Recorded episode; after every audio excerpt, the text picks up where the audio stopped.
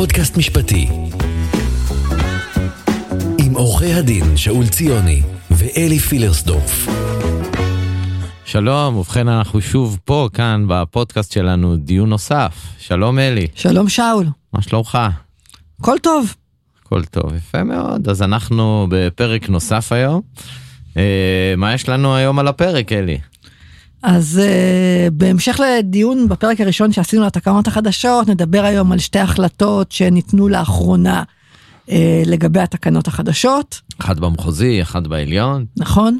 וגם יש לנו איזשהו דיון אה, אה, בקשר לאישי ציבור והשימוש שהם עושים בהליכים משפטיים, גם בהקשר של לשון הרע, אבל גם בהקשר אחר, בהחלטה שהייתה של בית המשפט העליון להתיר אה, בעצם אה, את אה, הקרנת העדות של אה, שיה סגל בערוץ 10. יהיה מעניין. יהיה מעניין. אז קדימה, אוקיי. דיון נוסף. דיון נוסף. Uh, טוב, אני תפסה את עיני uh, החלטה uh, של עמוד אחד של uh, השופט uh, עודד מור, בית המשפט המחוזי בתל אביב, שהוגשה לו איזו הודעה שהודיע שהצד, צד, צד אחד הודיע לבית המשפט שהוא המציא בבקשה לסילוק על הסף לצד השני באמצעות הדואל. באמת, הודעה טרחנית משהו. כן, הודעה, בוא נגיד לא, לא ברורה מהות ההודעה, והשופט היה קצת אה, נראה לי כעוס וקצת אה, משועשע. אה, וכתב בהחלטה בפרפרזה לשיר יש חברים יש הודעות של פתאום יש הודעות של תמיד יש הודעות של לקחת יש הודעות של לתת וכשיש מזל יש הודעות של אמת. ככה נכתב בהחלטה.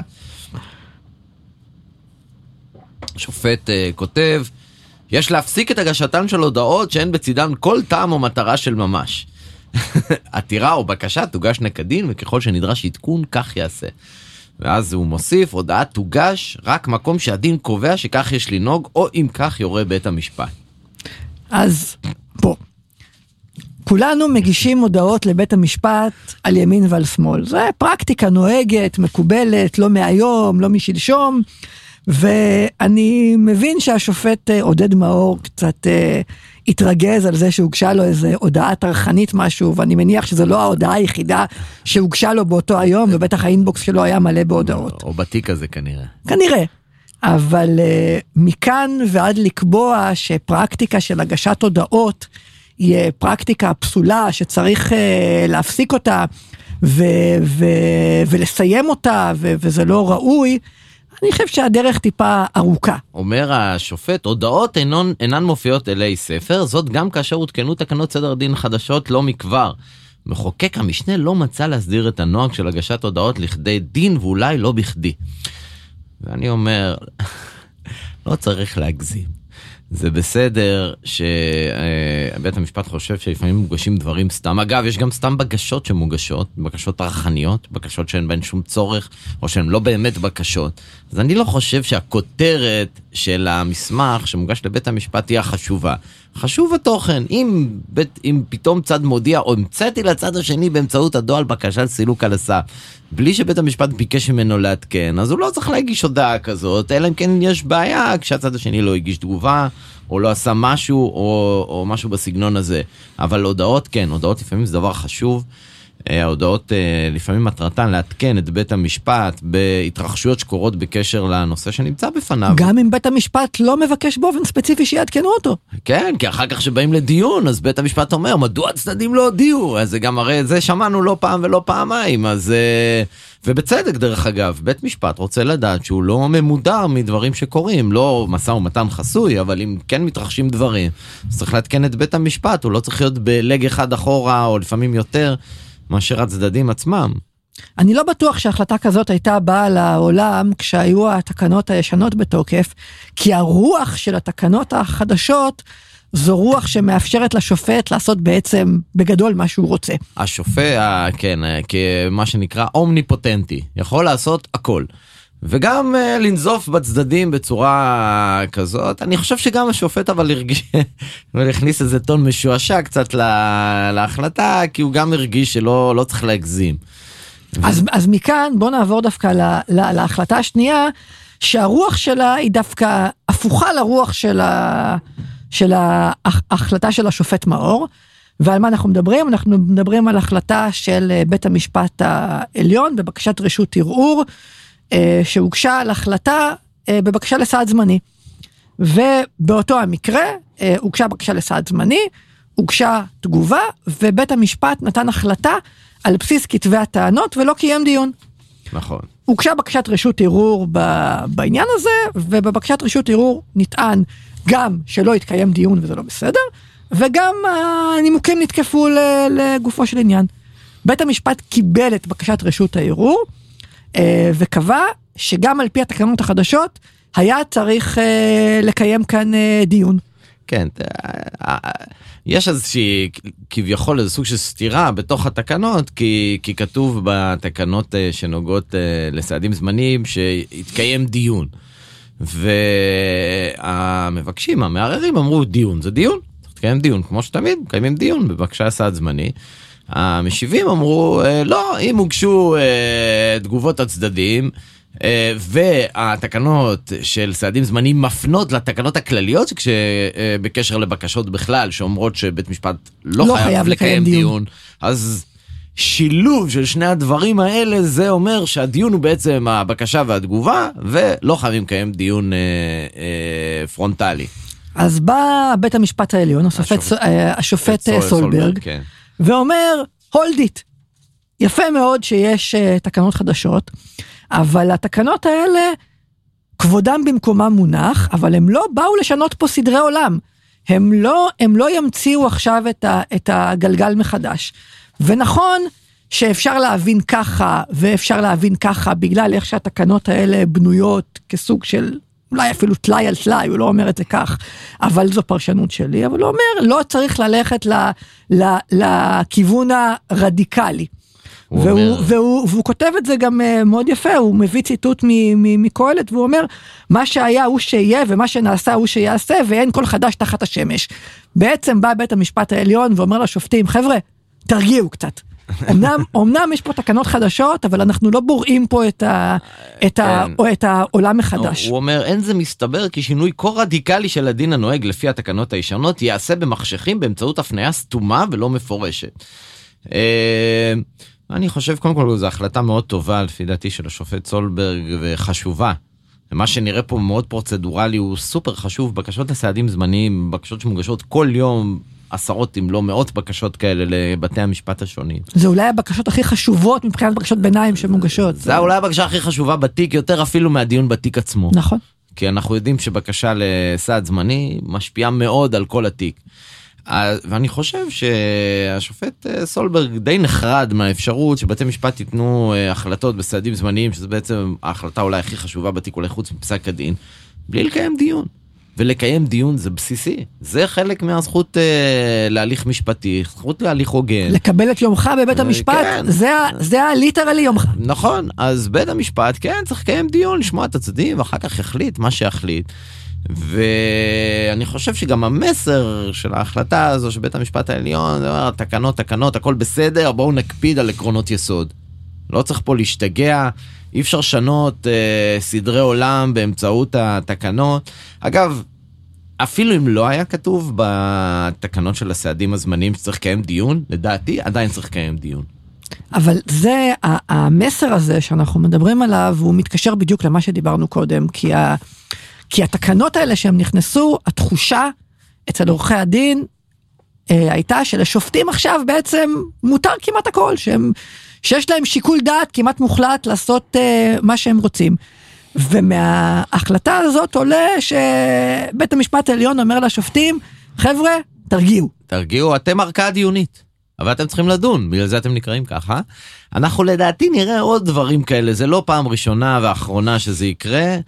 אמ, אני צופה עוד אה, זליגה של דברים מהסוג הזה לבית המשפט העליון, כי יש מתח בעצם בין הצדדים, בין עורכי הדין, אה, שרוצים, אה, בוא נגיד, זכויות דיוניות מוגברות, לבין השופטים, שחלקם אולי רוצים להקטין את ההתדיינות.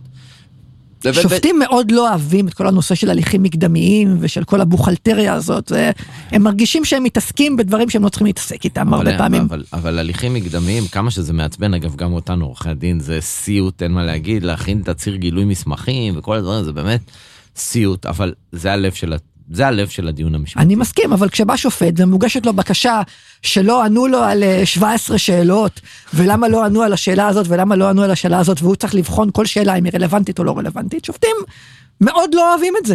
כי זה מעצבן, אבל אה, אולי, בסדר, אבל כרגע זה המצב. אגב, הגבילו את כמות השאלות אה, בשאלון שמותר לשאול אה, כרגע בתקנות, אז בעניין הזה אה, אה, זה הצטמצם. בעניין של גילוי מסמכים, אה, גם כן, לפי דעתי הפרוצדורה שיצרו רק תגדיל את המחלוקות, אבל זה עוד נראה. זה גם יגיע, זה עוד לא הגיע, אבל זה יגיע, גם זה יגיע לבית המשפט העליון, ואנחנו נראה לא מעט החלטות בנושא הזה, ונראה איך הדברים יתפתחו, אבל אנחנו רואים איזה מתח שנוצר בין הערכאות הדיוניות לבית המשפט העליון, ומעניין יהיה לעקוב אחרי זה. אבל טוב מאוד שיצאה ההחלטה הזו, אני חושב שזו החלטה מאוד מאוד חשובה. בהחלט. אמנם היא עוסקת ספציפית בשאלה של אה, סעדים זמניים, אבל עדיין המסר שעולה ממנה הוא לדעתי מה שחשוב בה- בהחלטה הזאת. אני חושב גם שהסיוט של כל עורך דין זה פתאום לקבל החלטה בפתקית, במקרה הטוב, הרע, סליחה. אה, לא מצאתי בבקשה, לא יודע מה, רגע, סליחה, לא התקיים דיון, מה הנימוקים, מה קורה כאן? זה לא דרך. זה לא דרך, צריך להתקיים דיון. ההחלטות בפתקית האלה, אני חושב, אה, בכלל, התחושה שלי שזה משהו מאוד לא נעים. ההחלטות בפתקית האלה, לדעתי צריך לעשות בזה שימוש באמת רק לעניינים טכניים. בית נכון, כמבוקש. אה, כן, זה לתגובה, זה בסדר, דברים מהותיים שבית משפט, לא אמרתי שאגב כאן זה היה החלטה בפתקית, אני רק אומר, צריך להמעיט בזה, צריך להמעיט בזה, וכן, שבית משפט יקיים דיון. אם מישהו הגיש סתם בקשת סרק, בסדר, אפשר תמיד לחייב בהוצאות, לעשות דברים, אבל זה התפקיד של בית משפט, בשביל זה משלמים אגרה, כדי שיתקיים הליך. וזה התפקיד של עורכי הדין, להגיש בקשות. נכון, בדיוק. דיון נוסף. דיון נוסף. אוקיי, אלי, עכשיו נעבור לנושא השני שלנו, אה, החלטה אה, שיצאה אה, על ידי בית המשפט העליון, שוב השופט סולברג בעניין של... כוכב הפודקאסט שלנו היום. כוכב הפודקאסט שלנו, השופט סולברג, גם בהחלטה אגב שאנחנו מסכימים איתה, בעניין של פרסום העדות של שיה סגל אה, בתוכנית המקור. אז בוא נבין שנייה מה היה... מה היה שם, אלי? מה, כן. מה הייתה כי הכותרת הסיטואציה, של ההליך זה המשפטית? עין פ', עין פ', ערעור פלילי. נכון, ולמה? כן, למה אלי באמת? ולמה? אה, תוכנית המקור רצתה לשדר את אה, סרט ההקלטה של העדות של אה, שיה סגל, זיכרונו לברכה, במשטרה במסגרת פרשת אלף, אני חושב שזה היה, הוא העיד. אה, לפי החוק, כדי לשדר אה, את, ה, את העדות הזאת המוקלטת, להבדיל מה, מהתמלילים, צריך אישור של אה, בית המשפט. תכף נדבר על השיקולים לזה, אבל, אבל, אבל צריך אישור. אה, ואז תוכנית המקור פנתה לבית המשפט בבקשה שיתיר לה לשדר את, ה, את התיעוד הזה. הרכב השופטים של אה, נתניהו העביר את הבקשה לשופט אחר שדן בה. החלטה שניתנה על ידי השופט... אה, אה, שופט רפאל יעקבי. רפאל יעקבי, בית המשפט המחוזי בירושלים. בית כן. המשפט המחוזי אה, דחה את, ה, את הבקשה, בעצם הוא אומר שלמרות שהעדות של אה, שיה סגל לא, לא, לא תוגש כעדות במשפט, יש חשש שזה אה, אה, יזהם את ההליך המשפטי. עוד הוא אומר ש, שזה יפה שאשתו של אה, שיה סגל אה, הסכימה אה, שהעניין הזה ישודר, אבל בגלל שהוא נפטר, אין לה זכות לוותר על הזכות של שיה סגל לפרטיות. הוא גם אומר שיכולות להיות השלכות עתידיות, להרתיע עדים פוטנציאליים, לשתף פעולה עם החוקרים, ולכן בסופו של דבר אסר, ה... אסר על הפרסום. אה, רביב דרוקר אה, ערער לבית המשפט העליון, אה, שקיבל את הערעור שלו, כמו שאמרנו, שוב כן. השופט סולברג. רק צריך לציין שהצד השני, מי שהתנגד בעצם לפרסום זה ראש הממשלה, זה בנימין נתניהו. נכון, המדינה שגם הייתה צד בתיק, השאירה את זה בעצם לשיקול דעת בית משפט. נכון, המדינה אמרה אוקיי זה לכאן ולכאן, השאירה שיקול דעת, ראש הממשלה התנגד, בית המשפט קיבל בעצם את העמדה שלו והוגש ערעור. ומה, ומה אמר בעצם אה, ראש הממשלה ב, ב, ב, בהתנגדות שלו? בואו נדבר על זה שנייה. אומר ראש הממשלה, אם אנחנו נתיר את השידור של החקירה הזאת, הפרטיות של שיה סגל ז"ל מאוד מאוד תיפגע. אוי ואבוי. תראה, באמת, אה, ממש אה, הלב נחמץ לראות איך ראש הממשלה דואג לפרטיות של אנשים שנפטרו, זה מאוד מרגש. בהחלט. אוקיי, ובבית המשפט העליון בעצם השופט סולברג אומר, סליחה, יש פה טעות. קודם כל, ההסכמה, לגבי העניין של פגיעה בפרטיות, אשתו של שיה סגל, זיכרונו לברכה, הסכימה לשידור. מראה בכ- בכמה מקורות חקיקתיים את המעמד של בני המשפחה, גם בחוק אה, איסור לשון הרע, אה, חוקים אחרים. יש לה מעמד, אה, בית המשפט המחוזי הקטין באופן בעצם לא ראוי את המעמד של אה, אה, אשתו של אה, שיה סגל, וזה בעצם בכלל השיקול העיקרי. ומרגע שהיא הסכימה, אז נפתחה הדרך לגבי העניין של זיהום ההליך המשפטי. אומר השופט סולברג, ממילא התמליל של העדות כבר פורסם, אז מה שעכשיו מפורסם זה רק התיעוד החזותי, הקולי. הלך השופט סולברג לדברי ההסבר בחוק, מדוע רצו למנוע את העדות הקולית החזותית ב... בשונה מהתמלילים, והוסבר שם שהמניע הוא בעצם פגיעה כבוד בפרט- האדם. כבוד האדם, זאת אומרת, שוב הפגיעה בפרטיות, לא זיהום ההליך המשפטי, כי ממילא זה אותו, אותו תוכן. אה, נכון, אבל, אבל החלק הבאמת היותר מעניין ב, ב, בהחלטה הזאת, אגב ציניות, זה הדברים שכותב השופט סולברג ביחס, ל, ביחס לעמדות שראש הממשלה אה, משמיע.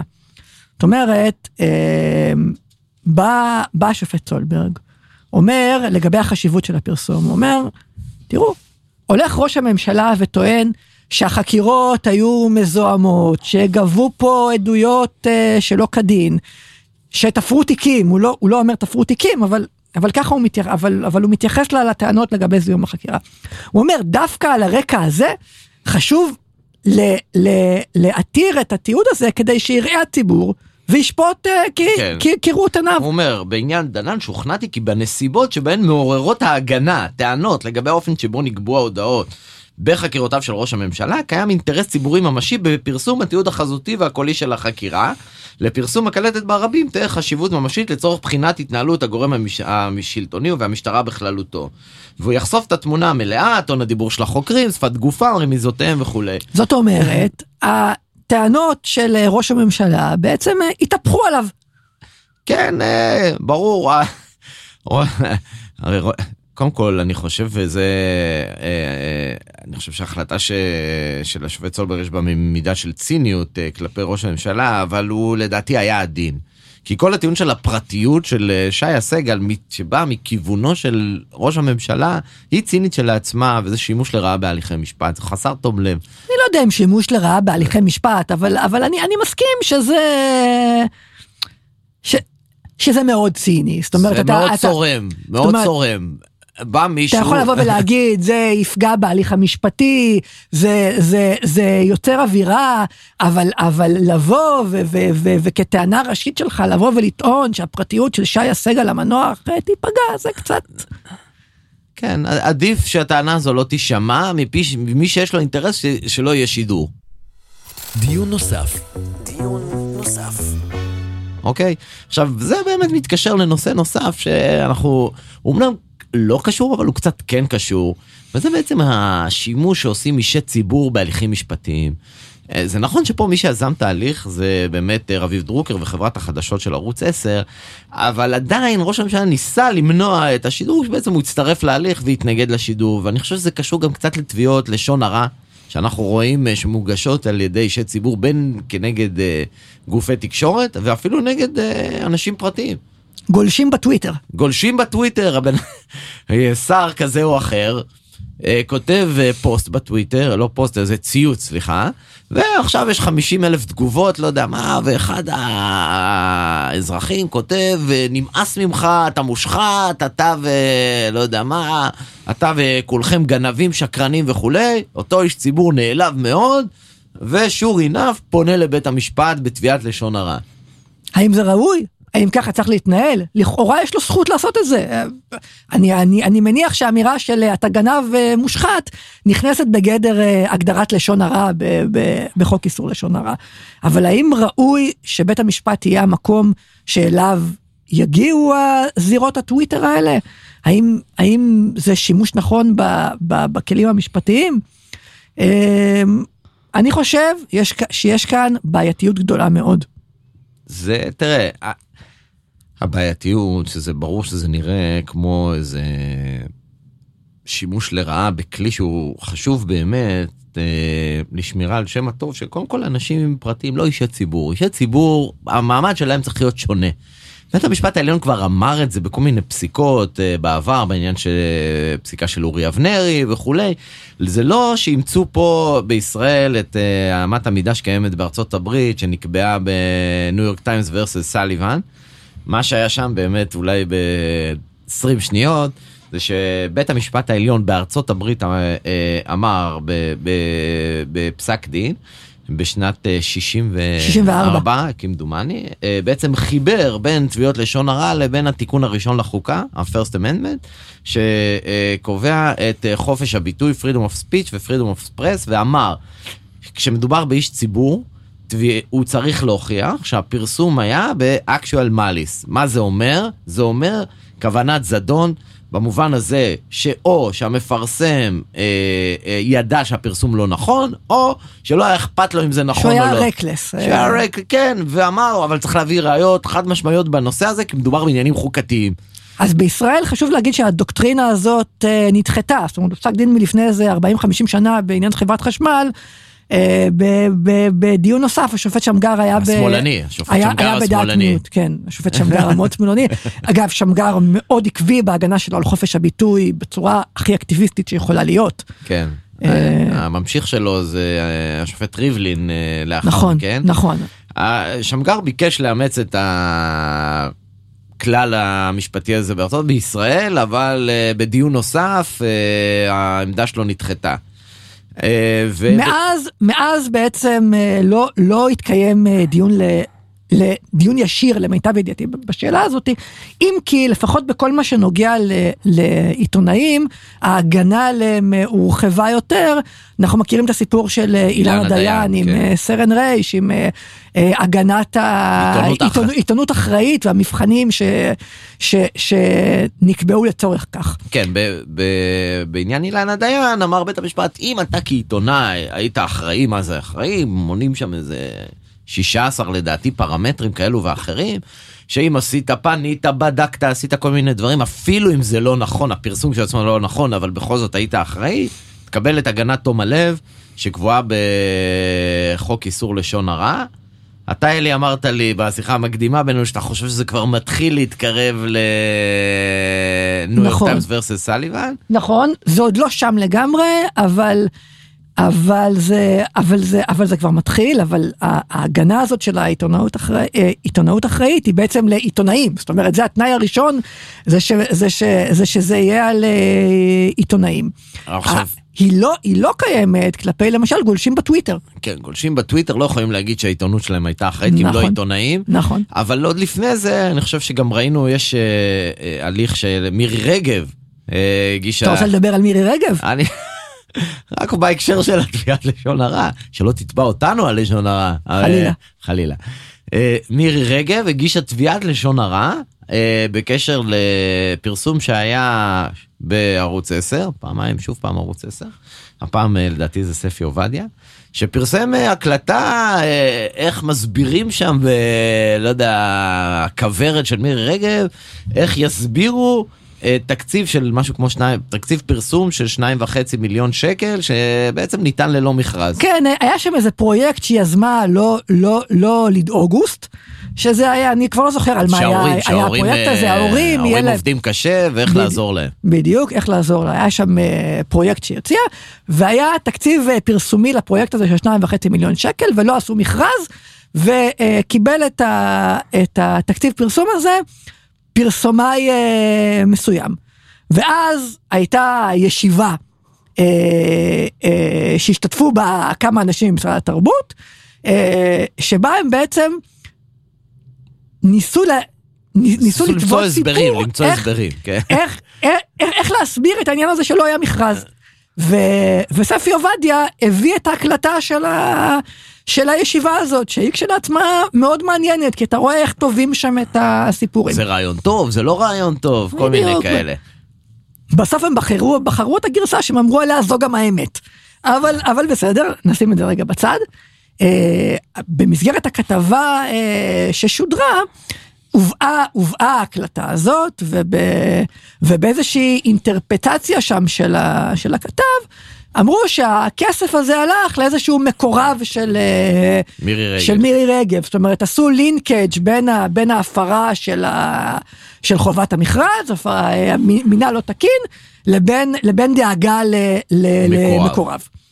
ואז הגיע הסיפור הזה לבית המשפט, בית משפט השלום דחה את התביעה של מירי רגב, אמר יש פה הקלטה, הסיפור בבסיסו הוא נכון, העניין עם המקורב אמנם הוא לא נכון עובדתית אבל זה פרט לוואי של כן, הסיפור. לא הייתה מחלוקת בסופו של דבר שלא הוכח שהאיש הזה היה מקורב, כנראה שהוא לא היה מקורב. נכון. זה, זה עמד בלב שני פסקי הדין. נכון, אבל בית המשפט שלום קבע, זה לא עומד בלב הסיפור, הסיפור הזה של המקורב, ודחה את התביעה. הוגש ערעור לבית המשפט המחוזי בירושלים. אומר בית המשפט המחוזי בירושלים, מה פתאום? הסיפור הזה של המקורב הוא, הוא העניין. הוא אמר, אם רק היו מפרסמים את ההקלטה, ניחא, אבל מה רמזו שהוא uh, מקורב, זה חשדות פליליים, זה, זה, זה... כאילו, כאילו ש, ש, שחוסר uh, מינהל תקין באי קיום מכרז, זה בסדר, חלק, אנחנו מעבירים. אבל זה שיש מינהל תקין פלוס מקורב, זה נורא. זה איום ונורא. כן, ו- ו- ופסק uh, למירי רגב לפיצוי uh, ללא הוכחת נזק של, uh, של 100 אלף שקל. שקל. עכשיו, אני רוצה להגיד uh, כמה דברים. קודם כל, אני לא בטוח, אני די לא מסכים שזה מרכז הפרסום. מרכז הפרסום זה העובדה שלא נערך מכרז, ואיך וה, וה, הדברים נעשים שם. אני חושב גם שכשקוראים את פסק הדין יש גם רוח, והרוח שעולה מפסק הדין של המחוזי, כאילו, מה, לא נורא. מה, אז בסדר, לא אז, נורא. בסדר, אז לא עשו מכרז, נו שוין. לא, אבל זה לא שוין ולא כלום, זה דבר חמור מאוד. כי בדיוק ככה אה, אה, יוצאים כספי ציבור בצורה לא תקינה, ואני חושב שאפילו זו אמירה ערכית של בית המשפט, שבכל זאת היה ערך בפרסום הזה לציבור, כי כי אם לא יהיו פרסומים כאלה, הרי ימשיכו לא לערוך מכרזים, וימשיכו לחלק כספים בין אם למקורבים, בין אם לא למקורבים, אבל למי שלא זכה בזה כדין.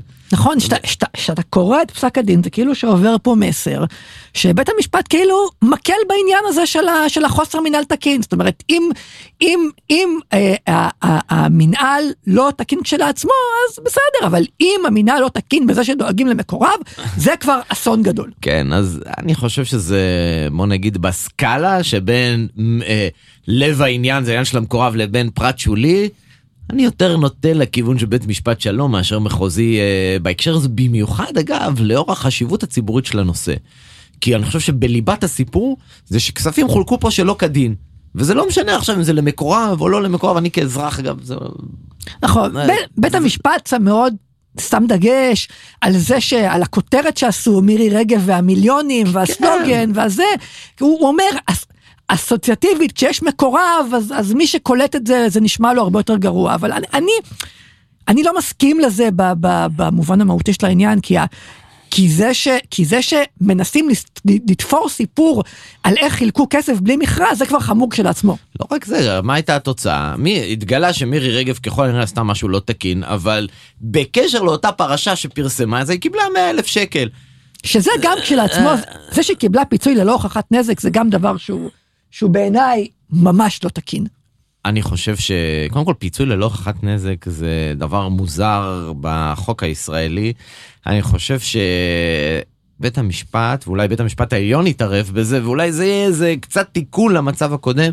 אני חושב שאישי ציבור לא צריכים לקבל פיצוי ללא הוכחת נזק. אישי ציבור צריכים להוכיח את הנזק שלהם כי כי בדיוק בגלל האפקט המצנן של התביעות האלה, בדיוק בגלל זה שחשוב שיהיה תקשורת חופשית, הערך של אה, אה, פרסום חופשי הוא מאוד, צריך להיות מאוד מאוד גבוה כשמדובר באישי ציבור ופוליטיקאים, שרים וכולי. לפסוק להם 100 אלף שקל ללא הוכחת נזק, לדעתי זה מסר... בטח אגב בנסיבות כאלה. בטח בנסיבות כאלה זה מסר גרוע מאוד. צריך להבין, הרי מה יש לאזרחים ולציבור? הם לא שולטים בתקציבים, הם לא שולטים בגופי השלטון, הם לא, כל מה שיש להם זה חופש הביטוי. אז אם נאפשר לפוליטיקאים ולאישי הציבור להגיש תביעות, כשליבת הפרסום בסופו של דבר הייתה נכונה, אבל הם מצאו משהו אחד שלא היה נכון ומגישים על זה תביעה ועוד מקבלים כסף. זה דבר שהוא הגיוני או נכון? זה לא צריך להיות ככה, נגרם לה, אם הפרסום לא נכון, אוקיי, שתוכיח את הנזק שלה, ושבית המשפט יפסוק לה רק על הנזק. זה מה שצריך לעשות ב, ביחס לתביעות כאלה. אה, לא צריך לאפשר לשרים או ראש ממשלה, או אני לא, שר, מדובר פה בשרה. זה אחד האנשים הכי בכירים במדינה, מדוע שבית המשפט יפסוק לה פיצוי ללא הוכחת, ללא הוכחת נזק? נזק. נכון, למה? פיצוי ללא הוכחת נזק צריך להיות שמור למקרים של אנשים מן היישוב שאי אפשר לכמת את, את, את הפגיעה בשם הטוב שלהם, אבל כשיש שר, כשיש לו נגישות לכך הרבה תקשורת ויש לו כך הרבה כוח, זה לא מתאים. ואגב, זה גם מתקשר לעניין של התביעות אה, טוויטר האלה. אני, כשאני אומר איש ציבור, אני לא מתכוון רק לשרים או חברי כנסת, אני חושב שכל בן אדם שהוא אישיות ציבורית מוכרת, כמו עיתונאי, לא יודע מה, אה, עמית סגל וכל מיני כאלה, לא צריך לאפשר להם לתבוע בצורה כזאת. אני חושב שאם יש איזה פרסום בטוויטר שהוא מבחינתם לשון הרע, הם יכולים לבקש להסיר את זה, הם יכולים להסיר אפילו את הפוסט של עצמם שימחק את כל התגובות, ואם הם ממש רוצים לתבוע, הם צריכים להראות נזק. לא צריך לאפשר להם לתבוע בלי שהם יראו נזק. לדעתי אגב, סתם ציוץ בטוויטר, תגובה לציוץ של מי, זה על גבול ה de minimis. זה על גבול ה de minimis, מה כאילו, אז עכשיו על כל דבר, כל אחד צריך להצטייד בעורך דין, כי מה, כי הוא כתב על מישהו שהוא גנב, מושחת, וזה באיזה תגובה בטוויטר? זה הרי איזה שיגעון. נכון, העידן היום של הרשתות החברתיות, השיח, השיח הוא הרבה יותר קשוח, זה נכון. אבל מישהו, איש ציבור, וכמו שאמרת, אישי ציבור זה לא, זה לא רק שרים, אלא גם uh, אנשים שהם uh, עיתונאים, שיש להם המון עוקבים, שכותבים המון דברים. יש להם גישה לתקשורת, הם יכולים להגיב בתקשורת. יש להם גישה, והם צריכים שיהיה להם גם גם אורך רוח יותר גדול בדיוק, מאשר לאנשים רגילים. אני חושב שבתי המשפט טוב יעשו אם uh, מאוד יגבילו את היכולת לתבוע, ובטח את הפיצוי שפוסקים uh, לאישי ציבור. 100 אלף שקל לשר, uh, כשהפרסום בלב שלו היה נכון. אני חושב שזו תוצאה לא טובה, לא נכונה, ו... התיק הזה כרגע בערעור בעליון, נראה מה יהיה. נראה מה יהיה. טוב, אנחנו לא ירדנו לכל הנושא הזה, אבל אני חושב שבכל זאת... אה, אה, כן, במגבלות הזמן. במגבלות הזמן, אז טוב, תודה אלי. תודה שאול. אנחנו נמשיך בפרק הבא, אפשר לפנות אלינו בשאלות אה, וכולי בכתובת office.trudel.co.il, אנחנו במשרד ציוני פילרסדורף אה, פיליפ. תודה שהצטרפת אלינו, הפודקאסט שלנו נמצא בספוטיפיי, בחנות הפודקאסטים של גוגל ואפל, וזהו. להתראות. להתראות.